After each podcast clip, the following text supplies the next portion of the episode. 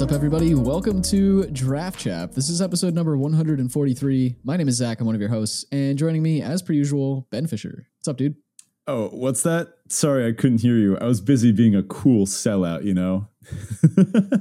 Oh, boy. Uh, yeah, I, I'm not going to let it get it, to huh? my head or anything, but uh, yeah, we're kind of we're kind of rolling it, kind of the top of the hill right now, so I don't know. I, I think all the listeners will get to experience this later. And just when I thought your ego couldn't get any better.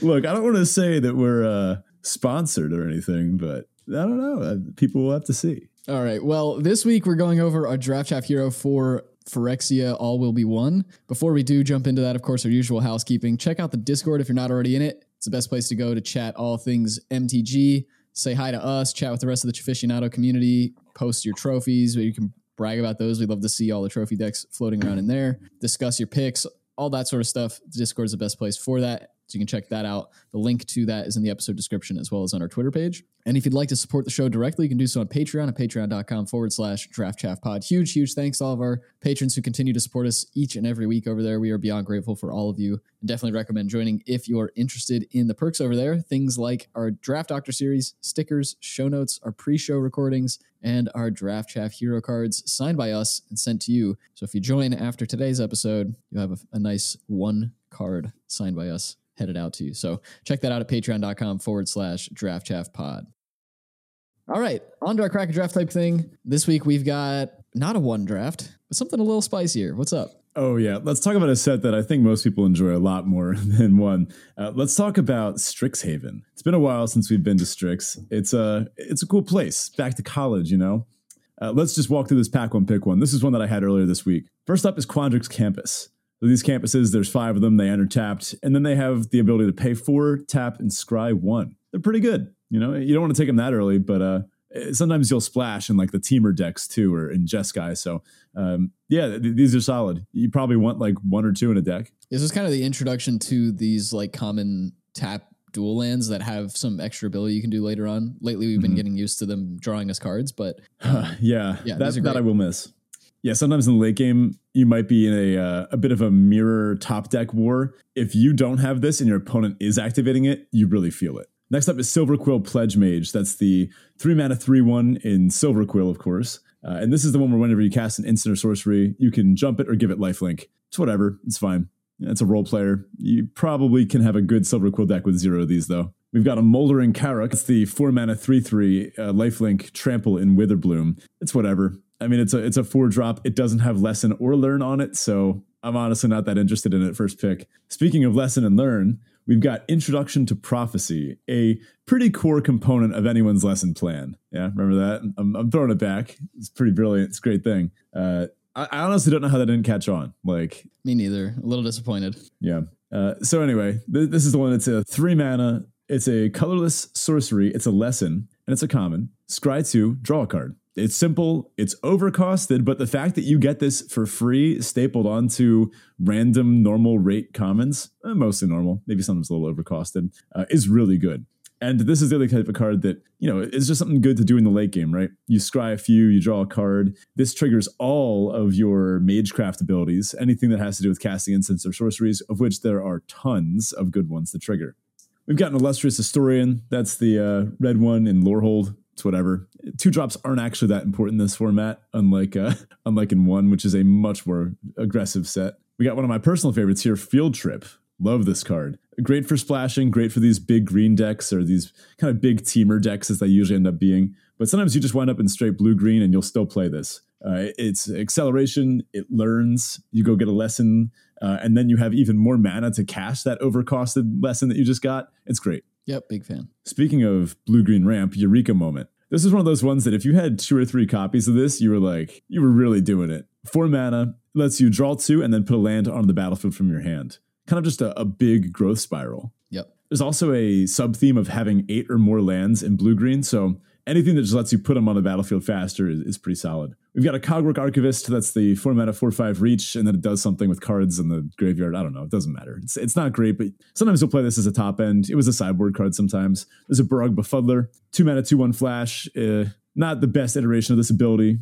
is a biomathematician. People thought this one was going to be better than it ended up being. Turns out uh, Quandrix just didn't really want to have a thing that made two bodies like this. These types of cards are almost always great, but Quandrix was able to go much bigger and much better. Uh, plus, I think it was the Quandrix Pledge Mage that was uh, significantly better as a three-drop. Whatever the three-mana two two was that gets a counter every time you cast an instant and sorcery. That was the premier three-drop in Quandrix. And honestly, any blue or green deck. So out of these commons, what are we looking at? Probably the Field Trip, Eureka Moment. Those are both up there, right? Yep, those were my two choices. I think I take the Field Trip here just because it is slightly more open in terms of colors and uh, does the fixing, it does the learn thing. Yeah, you're pretty happy to pick up a Field Trip here, uh, given the options. Let's work through some uncommons. We've got a Shadewing Laureate. I said Biomathematician again. I was like, that thing's not an uncommon. Shadewing Laureate. Uh, I like this thing. It's a three-mana two two flyer. And then whenever another creature with flying you control dies, Uh, you put a one one counter on something. So this pretty much acts as a lightning rod. It's a three-mana two two flyer, which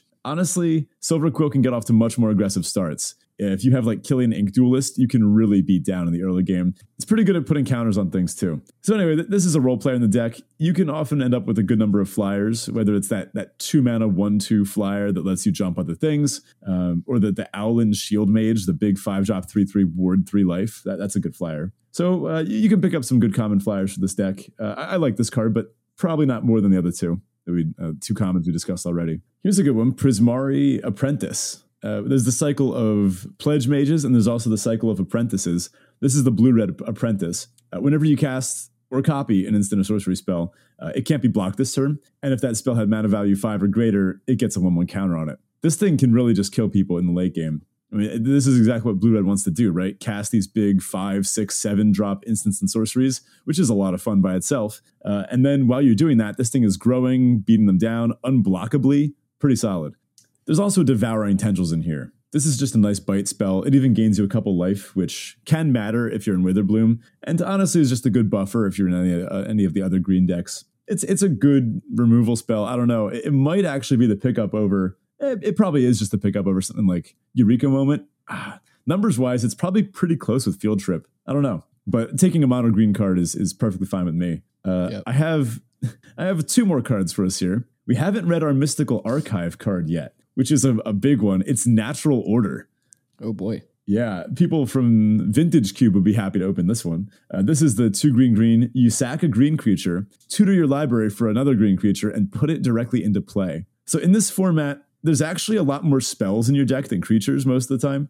Yet your ratio is usually very different than what you're used to. You might have like six, five, four regular creatures, and then a bunch of spells that make creatures. So honestly, this isn't the best time for Natural Order to shine. There is a big green creature in this set. It's Bookworm. It's that, uh, what is it, like a seven seven or an eight eight trample, E T B, gain some life, exile it from, an, or no, you can put it from the graveyard back into your library, something like that. You can, say, sacrifice a pest to go get that. That's pretty hot. I'm not going to lie. That, that, that's a pretty cool little synergy there. Getting a turn four massive trampler. But then again, is it that good? Is it better than Sparring Regimen, the rare in this pack? Yeah, probably not. No, it is not. Sparring Regimen uh, is basically the best rare in the set. Uh, this is the two and a white enchantment. First of all, when it enters the battlefield, you just learn right away. So you go get a lesson. Uh, now, getting one of the creature lessons here is particularly good because that guarantees you have a creature to be able to start using this next ability. Whenever you attack, put a one one counter on target attack and creature you control and untap it. So this is just consistent value. Every single time you're attacking, you're basically giving a creature vigilance and growing it. This doesn't really ask anything of you, right? It's just super strong, and it goes into any white deck, which something like Prismari Apprentice or Shadewing Laureate or even Eureka Moment, these all ask some things from you color-wise. Uh, Sparring Regimen does not. It's probably the thing you want to see most pack one, pick one in this format. Yeah, it kind of falls in the same camp as the Field Trip, as I was mentioning earlier. Like, it just keeps you open. I think Field Trip keeps you more open than Sparring Regimen does because it, it does let you splash and things like that. But Sparring Regimen is, in terms of like being on power for a given vector, is really powerful in the vector that it wants to be in and doesn't really lock you into that that vector too hard either. So yeah, easy Sparring Regimen here. Mm-hmm. All right, on to our Teferi Tybalt. This is our Roses and Thorns style of segment where Ben and I share a high and a low from the past week. So Ben, kick us off. What's up? Well, not too much. I'm going to start with my Tybalt. Uh, I'm officially at war. I'm at war against the ants in our apartment, and they have been they have been coming out in full drives. That they are uh, I don't know, that they must be hiring some good generals for this one. Uh, they they have their battle plans, their schematics, everything laid out. They're attacking the kitchen, which makes sense. There's food there. Uh, for some reason, my my bathroom has become a battleground. I think they might be coming from the sink. I'm not really sure how or why, but for some reason, my sink has become a very popular place for the ants. Uh, we've resorted to breaking several treaties that we previously established, including chemical weaponry, uh, and that's been pretty effective in slowing their, their onslaught. Uh, also, Tybalt, our current draft set, I have zero interest in it anymore, and that's that's never a super fun experience, right?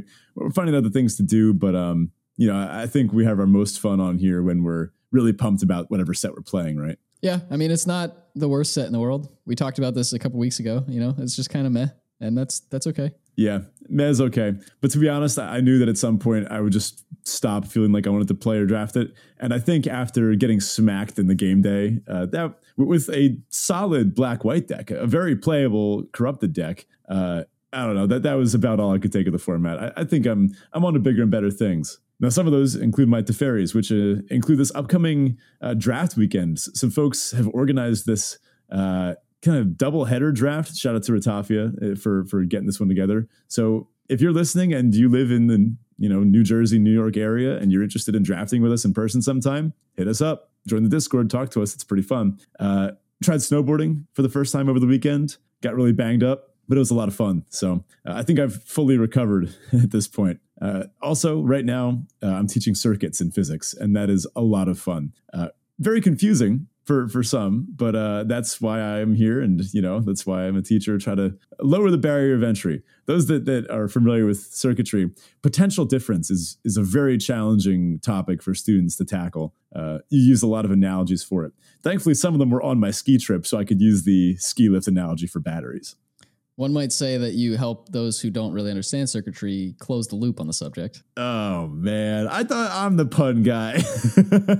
Look, every now and then I get I get a banger. You got to you know? slip one in there. All right. All right. Anyway, what's new? My Tybalt is something you may have already been able to notice. I woke up a little under the weather today. This happens. I think I've, I talk about it on the show. I think every time I get sick because it only happens like twice a year. Yeah. And I'm a big baby when I get sick. So like I'm like just ba- basically just a little congested, but I'm like, oh, God, the world's ending. Um, so, yeah, hopefully this is gone soon because I'm not a fan. I think it's just to do with the weather changes uh, happening so much. We got like snow one day and then the next day it was like in the mid fifties. And it's just, yeah, uh, I don't think my body's very happy about all the temperature changes. Mm-hmm. That said, my Teferi this week is that spring is right around the corner. I think the first official day of spring is next week, hmm. if I'm not mistaken. I don't and know. Uh, I'm very ready for it. Yeah, maybe daylight savings has, has been throwing us off too. I've also kind of felt out of whack since that. My sleep schedule has been way out of whack lately, so that that could yeah that could be a problem. I just finished up a ten week. I guess that's a, t- a Teferi too. I just finished up a ten week like gym regimen. Sweet. So I'm taking a week off as like a deload week. And of course I get sick on my deload week, which kind of sucks. Hopefully that's better by the, by like Sunday when I'm supposed to start up again. But mm-hmm. um, yeah. Anyway, on to our listener question of the week. This week, our question comes from Dorgan. Dorgan asks, we know now that Gideon is the face of Hot Pockets. If you don't know what that is referring to, jump in the Discord because apparently they put Gideon on Hot Pockets. Yeah. What are some other M T G character slash junk food mashups that would actually make sense? Because, of course, Gideon oh, and Hot man. Pockets was not a good choice.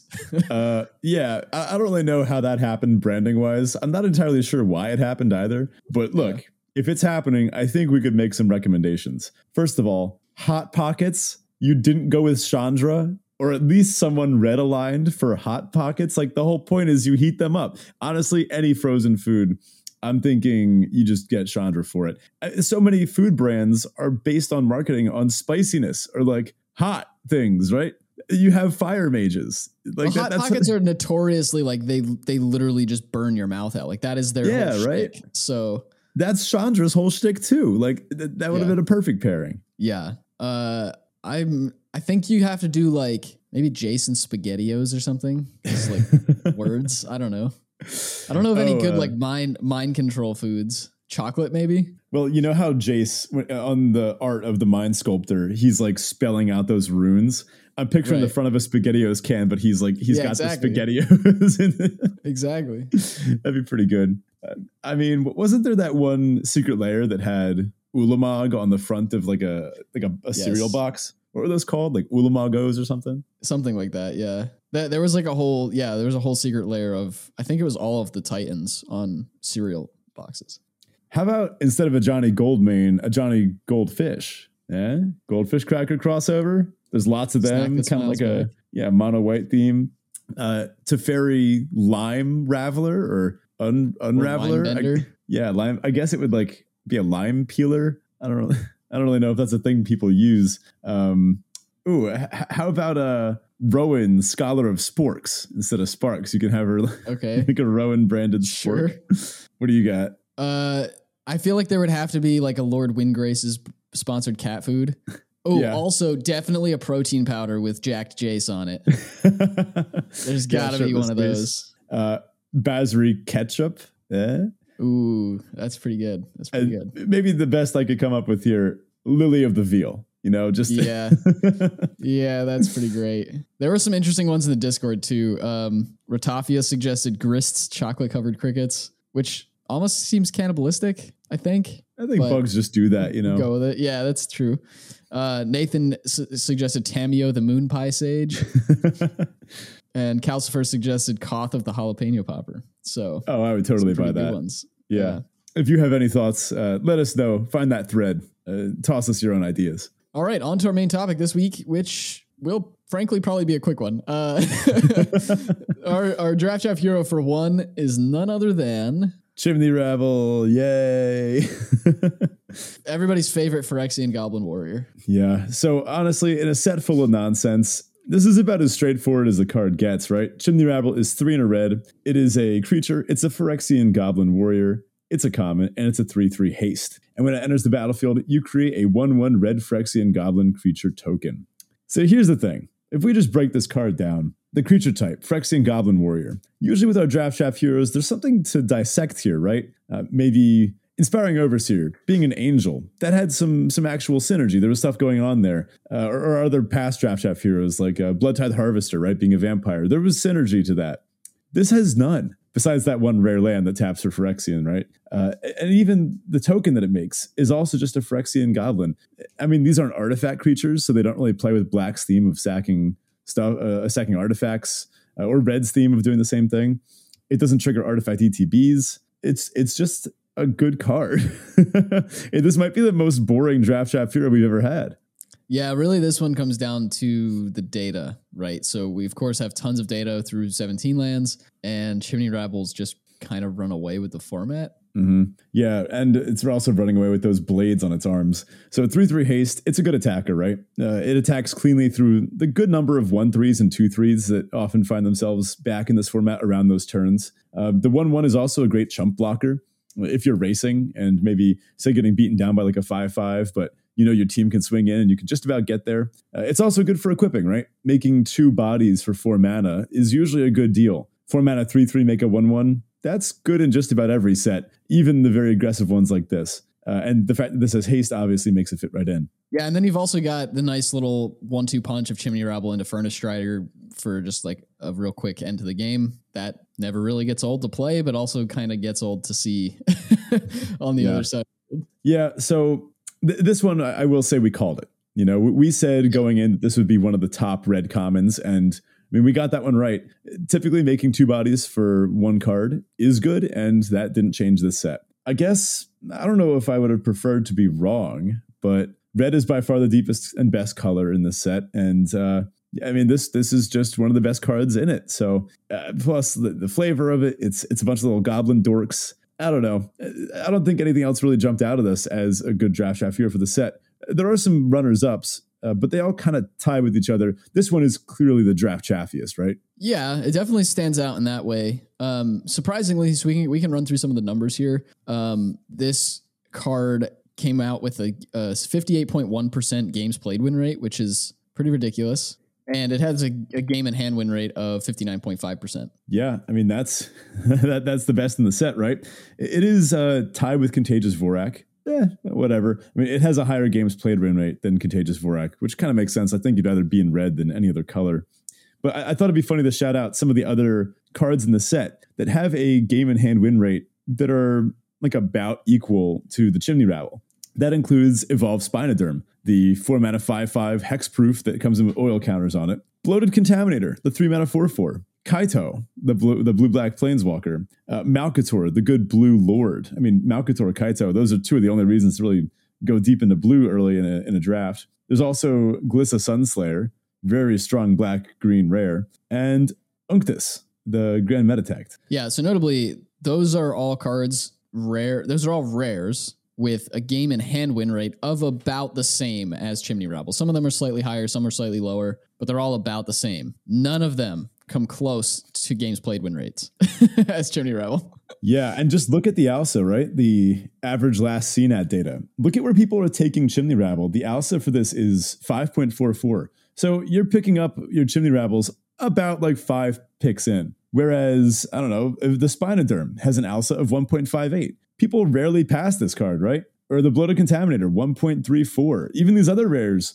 usually get taken in the first two to four picks. Uh, and then even compared to something like Contagious Vorrac, which has an ALSA of three point seven. People are taking Contagious Vorrac, Hexgold Slash, Barb Batterfist, honestly way earlier, three or four picks earlier than the Chimney Rabble. But Rabble is just outperforming these in some cases. In a lot of cases, I think, you know, just looking at the data here, it's showing that on average, it's it's outpacing them. And I think part of that may come down to the fact that Rabble is such a vanilla, quote unquote, vanilla card that it like doesn't feel that it's that effective. And by the time you're winning, it may also be that by turn four or five, if you're going to win with red, you're you're pretty well established already. It's not that may not be that necessarily Chimney Rabble is winning the game for you, but um, is just enough to kind of tip the scales to to get the game cleaned up. So that may add to it. Um, but yeah, it is a little bit surprising to see that this never really corrected. You'd kind of expect to see with a high win rate like this, that the Chimney Rabbles would start to get picked up earlier. Mm-hmm. And if this is the corrected ALSA, maybe these were the Chimney Rabbles were taken earlier in the format. Um, were taken much later, like maybe like sixth pick or eighth pick or something. And we're seeing them at about five and a half right now, but yeah, it's an interesting, interesting set of data there to show that people don't really seem to care about this card all that much, even though it is really running the format. If that doesn't make a draft chaff, I really don't know what does, right? So um, yeah. When we talk about the vectors for this card, it's usually good for our draft chaff heroes to break down how they fit into different vectors. And we find that they often fit into multiple, right? Here's the thing. Chimney Rabble kind of just fits into any red deck. It, Literally it has, every deck, yeah. it, it, funny enough, it kind of has like anti-vector synergy, like making two bodies.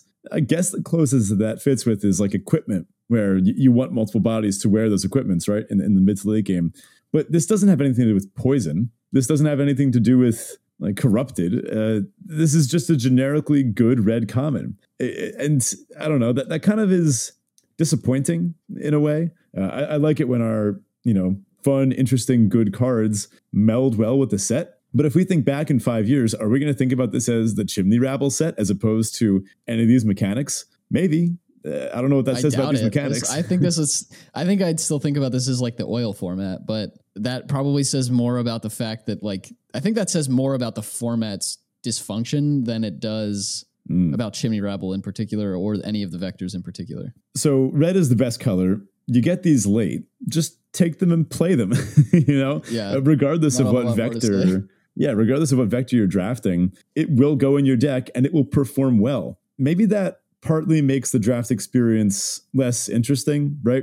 I mean, getting a good on vector card, especially on color late or mid to late, makes you feel like you got rewarded for your drafting skill, right? It makes you feel like you found the open lane, the open vector, and were able to adjust your picks accordingly. When I get past one of these, I don't necessarily feel like I'm a genius drafter, you know? It's like, oh, well, there goes another Chimney Rabble. I guess I'll take it and put it in my red deck, and I guess it'll work out really well. And yeah, it feels good to win with these cards, but I don't know. It's just one of the other contributors to the fact that this format doesn't really have as many decision points as I like in the draft or the gameplay. So we do have a few runner-ups here. We usually try to have a couple of these, and there were a good few. Surprisingly, quite a few commons were runner-ups, one of which was Crawling Chorus. I don't think that's too surprising to anybody. Crawling Chorus is a phenomenal card in the format. One, one for one with Toxic One that dies into another creature that has Toxic One. Just f- phenomenal in this format that's super aggressive. Gets the Toxic Plan going. Uh, really tough to beat this on turn one. Mm-hmm.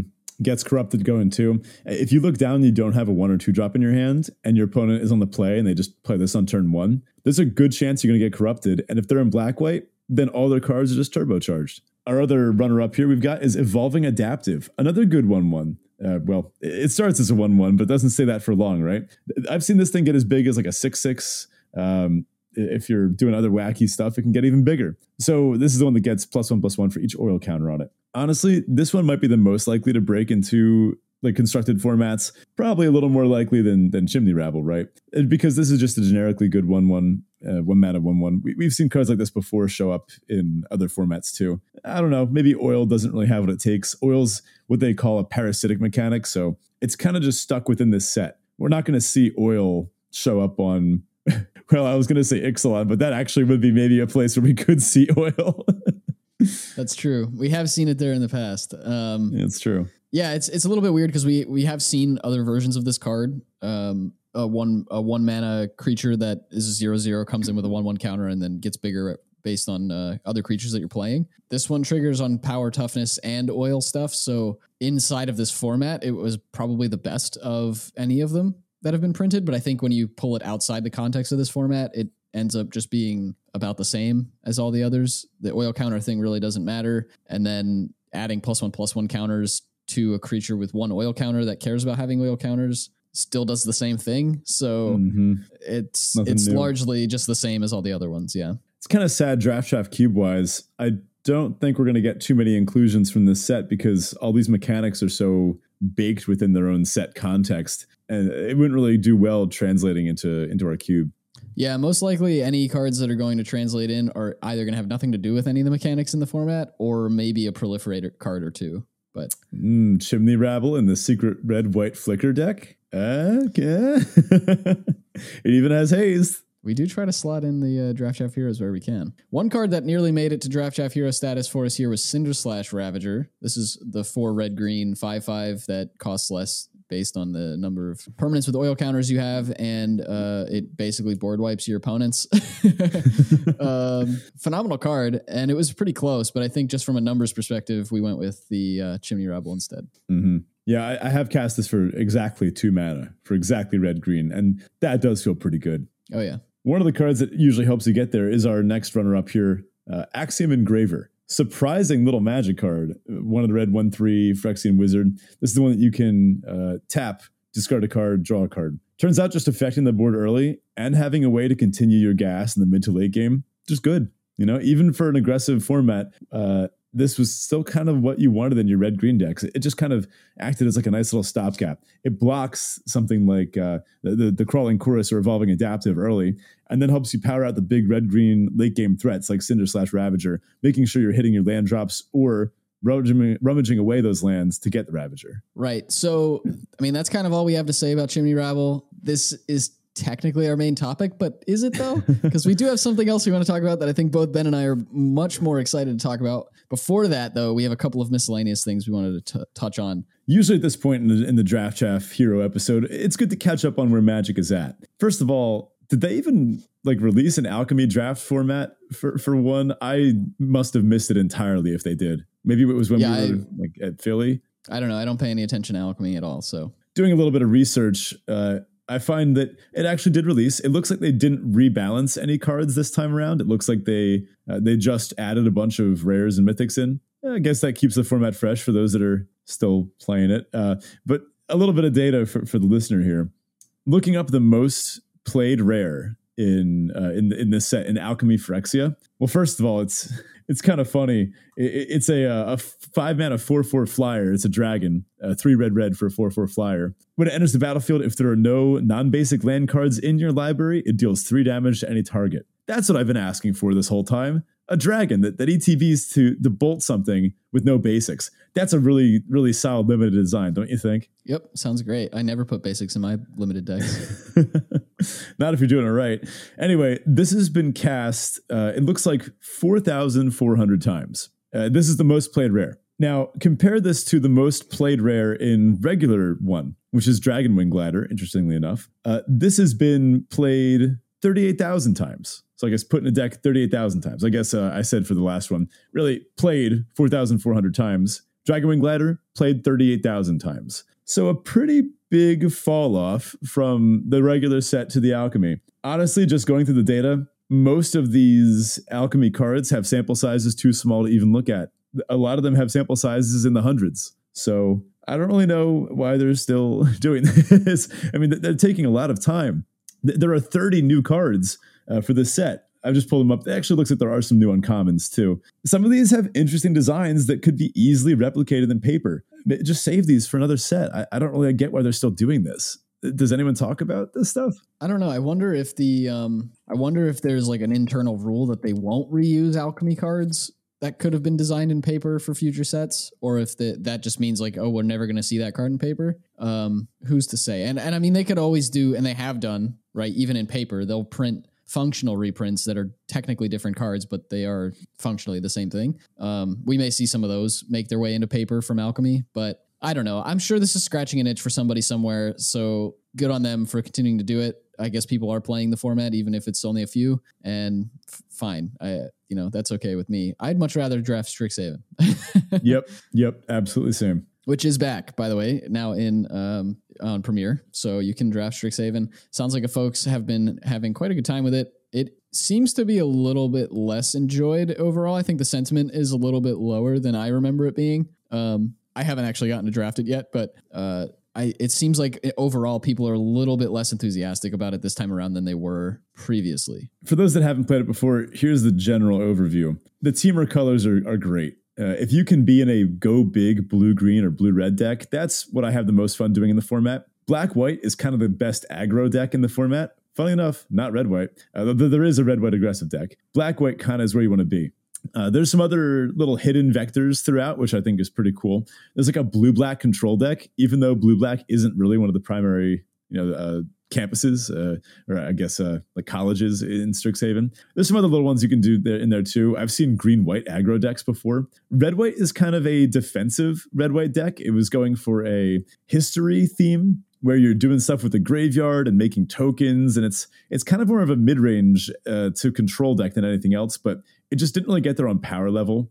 Uh, it has some maybe slightly weaker uncommons than I think it could have uh, had. And black-green is kind of hanging out in the middle. You can have a good black-green deck, including doing some really wacky stuff with like sacking a bunch of pests to drain your opponent out and draw a million cards. It almost plays like a, an aristocrat's mid-range deck if you have a good build of it. But overall, it's it's uh, kind of less value-oriented than the big t- uh, teamer builds, which are, are really just kind of the best. Um, it's, a, it's a fun format. I recommend trying it, especially if you haven't before. But if you want a, another quick uh, refresher, just take cards that say lesson and learn on them. They're really good. Uh, especially when you're going big and, and going for a late game thing.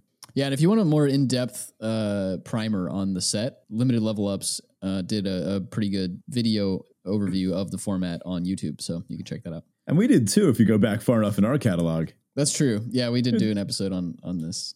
Actually, repping other other creators out there for we, we got we got some action on this. Well, I just know that Alex Niklick at Le- Limited Level Ups just put out a video on this, so well, I mean, you're saying you can watch get- both of them. You're going to get more in-depth commentary there, more, uh, yeah, who are you kidding? You are. If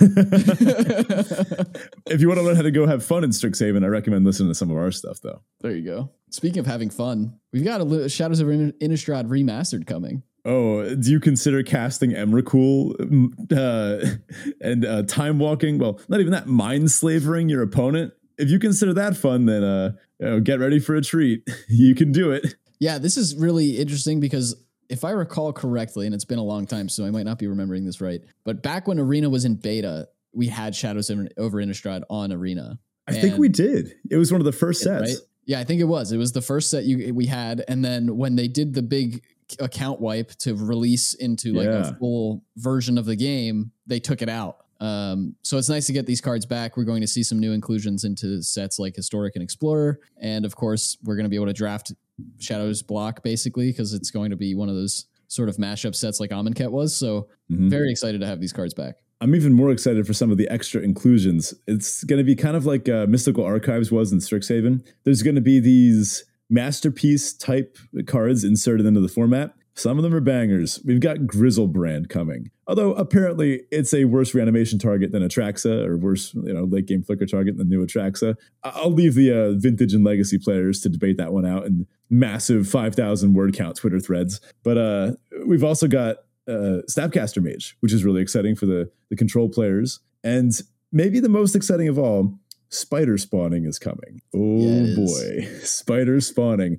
What a card. Uh, that'll be a, re- a really fun set to play. Less fun to see my beloved Gisela and, and Bruna once again corrupted into Eldrazi horrors. But, you know, if, if you get to meld them, you get to meld them. Th- that'll be a cool achievement to get in Limited. All right, but now for the real f- main topic of the for- of this episode, Lord of the Rings, the the Lord of the Rings sort of supplemental set. Not even supplemental. It's a, it's a full set. Yeah. We got some spoilers. And Ben and I are both inc- like big Lord of the Rings fans. We're pretty hyped about this set. So we're going to spend the rest of the episode talking about this set and all the, the spoilers and stuff that came on. So fair warning, if yes, you're not please. interested, if you're not interested in hearing about Lord of the Rings spoilers, jump to the wrap up. I mean, the book came out a long, long time ago. You, if you wanted to not get spoiled, you've had an idle time at this point. That's uh, true. I don't even know where to begin. Big fan of Lord of the Rings, adore the movies, reading through the books as we speak. Uh, and really enjoying them. I'm I'm pretty happy they're taking the book approach to this from a from an overall perspective. For example, um, we'll start talking about individual cards more later, but you cannot pass. I mean, you shall not pass is kind of the meme version of it, but those savvy book readers out there know that he actually says both. He says you cannot pass, then a little thing, and then you shall not pass after, before collapsing uh, the bridge. So uh, I don't know. I I do like seeing that they're going for the more book-oriented version, including making some interesting changes here and there. Uh, Tom, Tom Bombadil being present is awesome. Uh, making him a God, God Bard, Bard as a subtype. Oh, it's so good. It's awesome, especially because Lord of the Rings itself never really defines what Tom Bombadil is. I, I mean, fan theories about this guy have ranged from everything like he's a spirit or he's like a, a woodland uh, mage, or he is literally God in this universe, or he's an angel related to, I don't know, let some Silmarillion folks go more in depth. I haven't read it, so I don't want to speak and he's, out of he's turn basically not mentioned in the main three books. It's it's only like, in the first one to my, no, I mean, I haven't finished the second and third one. So uh, he, there's a little section in the first where uh, the, some parts of the company, the, the hobbits run into him, and he's a, yeah. a nice host for them.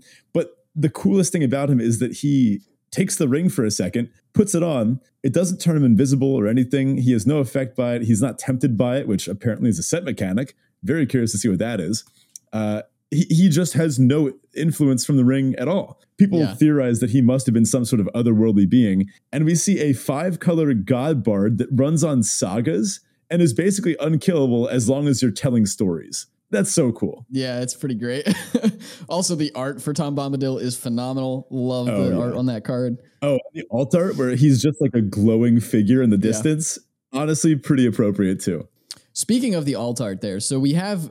We have a set of cards in this, or or I should say a a border type or a treatment type uh, for the ring, and I don't like it. Oh, yeah? Yeah.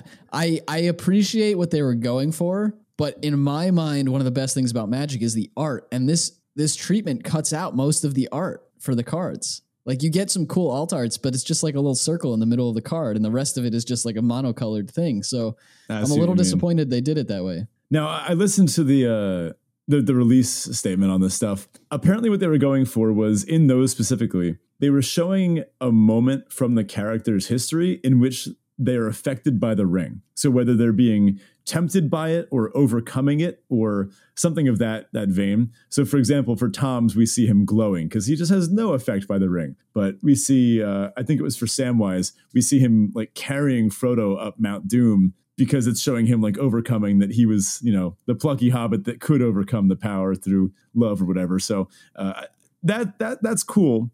But yeah, I would I do wish you got to see a little more of that art, you know? Yeah, because they're all really good. Like, each of them have phenomenal art. It's just that the border takes up too much space on the card. Mm-hmm. Now, we really should address these uh, these rings, right? It's Lord of the Rings, you know, time to talk about some rings. So for those that don't know, there are three rings for the Elven Kings under the sky, seven for the Dwarf Lords in their halls of stone, nine for mortal men doomed to die, one for the Dark Lord on his dark throne, right? So uh, here's Naturally. the thing. They're releasing three hundred special editions of Soul Ring, I believe it was, for the Elven Kings, and then three hundred foil, I believe. Uh, then seven hundred uh, dwarf-themed ones. Uh, the first three hundred are elf-themed. seven hundred dwarf ones uh, in both foil and non-foil. And nine hundred uh, men-themed ones in both foil and non-foil.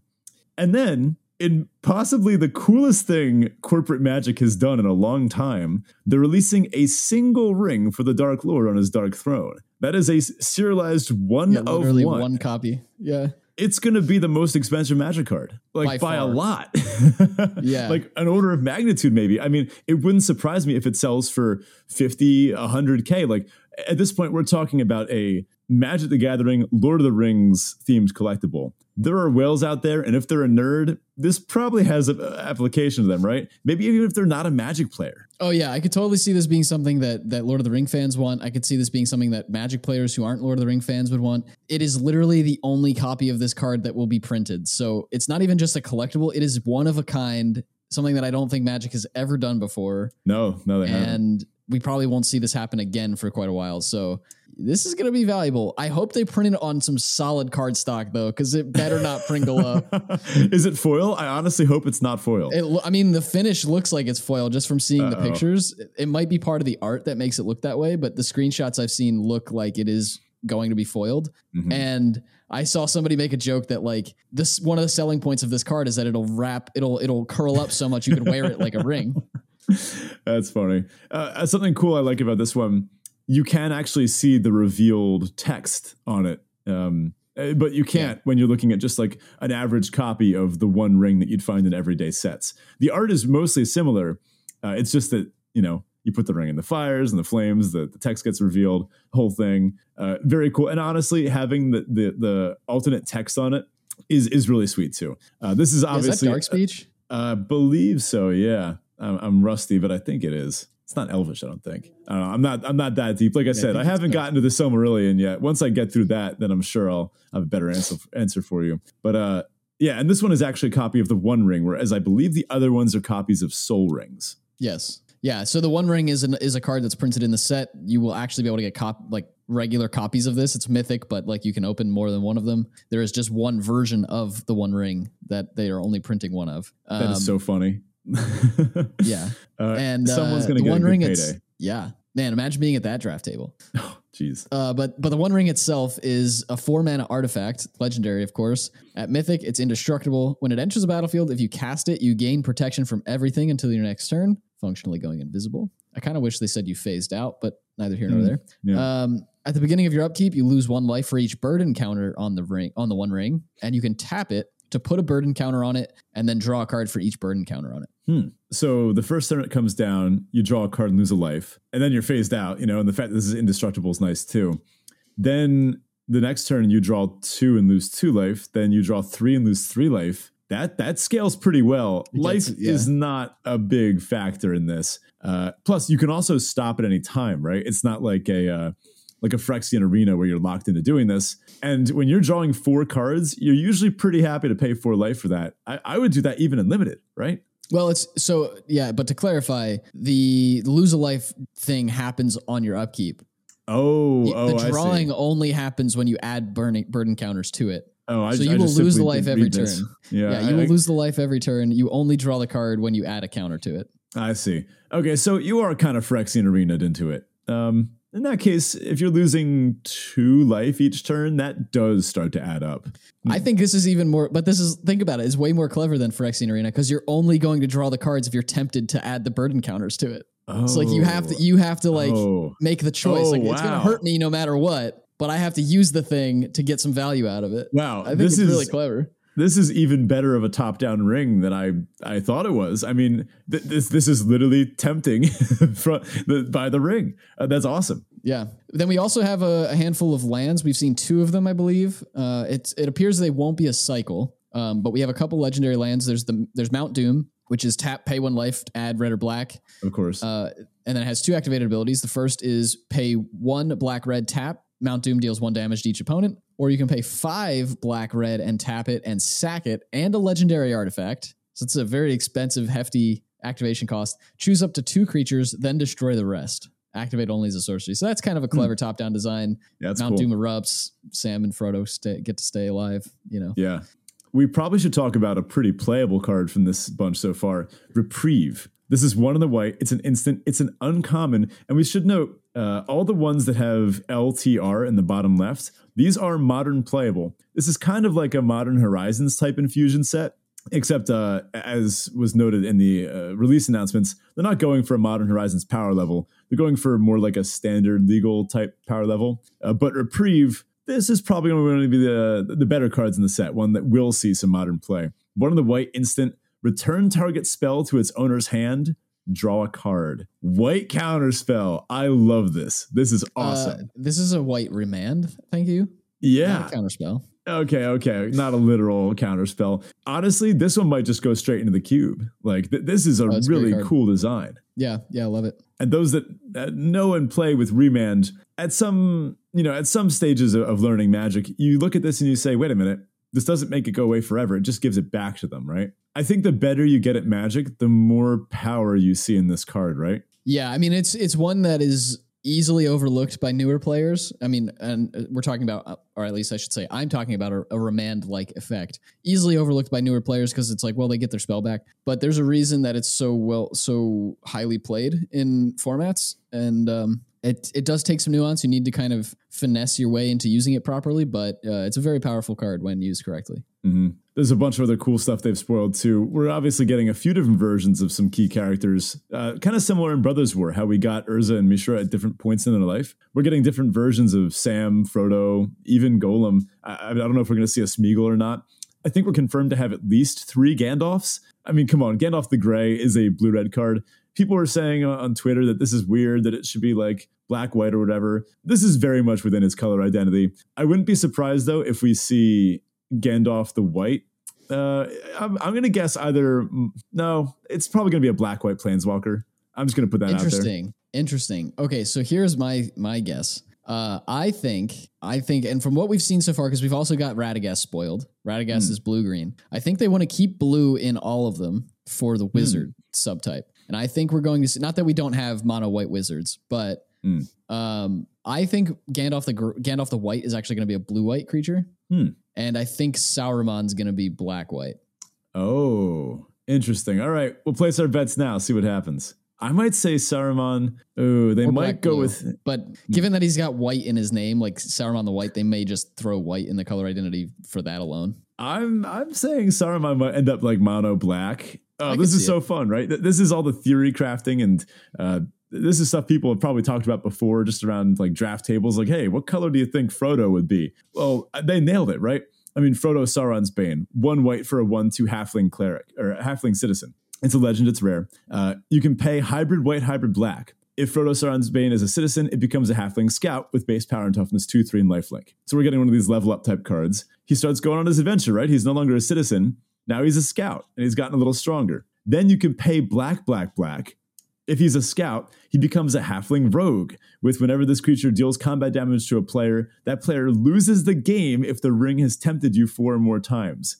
Otherwise, the ring tempts you. What is this ring tempting thing? Is this something like a, like a, like a dungeon or like initiative? I, I honestly have no idea. Yeah, we ha- they haven't told us yet. Um, it does seem like it's just something that's like pseudo outside the game that you have to keep track of, but there isn't any way to interact. Like you can't reduce the number of times the ring has tempted you or anything like that. Um, I doubt proliferate's going to affect it in any way. Not that that seems to be printed in this set, but um, yeah, it's pretty cool. And then you also, with this card in particular, the the the way they designed it, right? Like at the beginning of his journey, you can see like there's some influence from the ring. You can pay white or black to activate the ability. So he's not like completely taken over, but then by the end, he's like, he's like totally tempted by it. And you're only paying black to get that last ability. Mm-hmm. Um, yeah, very clever. We didn't get, we got two copies of Sam uh, spoiled, right? There's a green-white one and a mono-white version. The green-white version partners with another version of Frodo that they didn't spoil. Yeah, those are the uh, commander leaders. Actually, yeah. th- it looks like that commander set is going to be Abzan. Uh, they, they did announce that that Frodo would be black-white. And it looks like it's food themed, so you might be getting sure some good eats. I'm pretty excited, yeah. I mean, just look at Sam, Loyal Attendant, three mana, two for that uh, that thing down there that says activated abilities of foods cost one less to activate. Pretty good. Yeah, unfortunately, my food deck is black green, so I couldn't play this Sam in my black green deck, but. Anywho, looking forward to seeing more stuff from this. There's there's a bunch of full art basics that are pretty cool too. Uh, those are neat. I don't know. This is going to be a pretty cool thing to just experience, right? If this is really good limited wise, I might even try to make like a whole cube out of this, because this is the type of thing I could see like just having as a cool forever collectible, which honestly someone will get a ring that's a cool forever collectible too, foil curled or not. All right. Well, that about does it for us this week. Thank you so much for listening. Again, if you're not already in the Discord, check it out. It's the best place to be to chat with us and the rest of the Traficionado community. If you'd like to support the show directly, you can do so on Patreon at patreon.com forward slash Draft Chaff Pod. And you can find us on Twitter at Draft Chaff Pod. Thanks, folks. And we'll catch you next week. All right. Before we go, the Oscars happened this past week, which are always fun. I, I like watching these. And I, I think we both keep pretty good tabs on, on popular movies. Now, there's one movie in particular that really crushed it, Everything Everywhere All at Once, which I believe I have recommended on this very podcast before. Is that correct? Quite a few times, yes. Yeah, uh, very, very good movie. Now, I've seen some some pushback against it, that it has like, uh, I don't know, I've seen things saying that it's like Reddit-brained or that it's Rick and Morty-esque. I don't think these are necessarily valid criticisms. If you have this take, I'd like to hear your thoughts on this, because honestly, might be a, I don't know, the people that are saying this, I think it might be a them problem, right? If you're saying this is too much like what you've experienced already on Reddit, then I don't know. I don't go on Reddit. So uh, whose problem is this again? No, I think this movie has a lot of heart, and it, uh, it, it tells a really unique story. And that alone, the, and the fact that it resonated with so many people, that alone is a huge accomplishment, and I think it deserves this win. Yeah, that's an interesting way to criticize a thing. I don't, I hadn't heard those criticisms, and I still haven't seen the movie, so I'm not going to comment too much on this. But um, I don't like, that's a weird way to say you don't like something. Point yeah, out the actual right. things that are wrong with it, I guess, than just like saying it's mm-hmm. like this other thing I don't like. Yeah, and to be fair, I do think this movie has flaws. Uh, there's parts of this movie that I think could be better, and and little things that bothered me about it, but. Uh, I did see it like five times in the first two months that it came out. I think it is genuinely that good. Uh, and I've sat down with friends to watch it, and they always have a great time. So, uh, Zach, you got homework this week. You got to watch this. But some of the other ones, um, uh, other winners, Kihi Kwan uh, won for his role in this, and I think he deserved that. Michelle Yeoh, also very well deserved. The best actress probably could have gone to Cate Blanchett and Tar as well, but you know, also good. Best actress in supporting role went to Jamie Lee Curtis from Everything Ever All at Once. I don't know. I haven't seen Banshees of Inisherin yet, but I I don't know. Jamie Lee Curtis is a side character in this. I don't know if she'd won an Oscar before. Maybe this was kind of like a like a legacy well, I mean, gift. That is what supporting character is for. They're they're supposed to be. Yeah, but role. I guess of supporting characters, she she doesn't have the most uh, screen time. Whereas like Stephanie Hsu like did have a pretty significant role in the movie, and and was pretty good at it too. Um, And uh, the Daniels, the directors of Everything Everywhere, won for Best Director. They had some pretty entertaining director speeches, um, including uh, Daniel Kwan, who, as he was receiving his Oscar, maybe one of the highlights of his career, decided that during his speech, he would say to his uh, his son, who is, uh, I think, an infant, uh, he said, like directly to him during the speech, "Son, if you ever watch this, know that I don't expect you to live up to like this image. This is uh, an outlier. This is not normal. I just want you to be yourself and be you." And like wow. the wherewithal of that. And honestly, that is the theme of the movie too. It, it is uh, smashing ideas of, of intergenerational trauma. And uh, it, clearly th- these guys really knew what they were talking about. Uh, I do want to shout out Best Original Song as well. Natu Natu in R R R. Fantastic movie. Uh, I don't know much about the politics behind it, and I, I, I probably am not even the best person to educate myself on this either. It looks like there's a lot outside the realm of uh, you know, a white guy from New Jersey's knowledge on this, but I will say it is a very entertaining movie and a very entertaining song. Uh, some other other winners: uh, Black Panther won for costume design. Good costumes in that. Best makeup and hairstyling: The Whale. I mean, they they transformed that main guy pretty significantly. Haven't seen All Quiet on the Western Front. Did you see that one? No, I haven't. I've heard it's quite good, but I haven't seen it. Yeah, that, that took home a few as well. Uh, Avatar Way of Water won for Best Visual Effects. You know, James Cameron, he, he's got that one in the bag pretty much every time. Uh, Top Gun Maverick won for Best Sound. That was pretty cool. And uh, Best Animated Feature, I'm happy to say that Guillermo del Toro's Pinocchio won for that. Just, you know, super interesting movie. Highly recommend. And of the probably ten Pinocchio movies that came out in the last two years, it is by far the best. Uh, definitely recommend giving that and all these other ones that we mentioned a listen.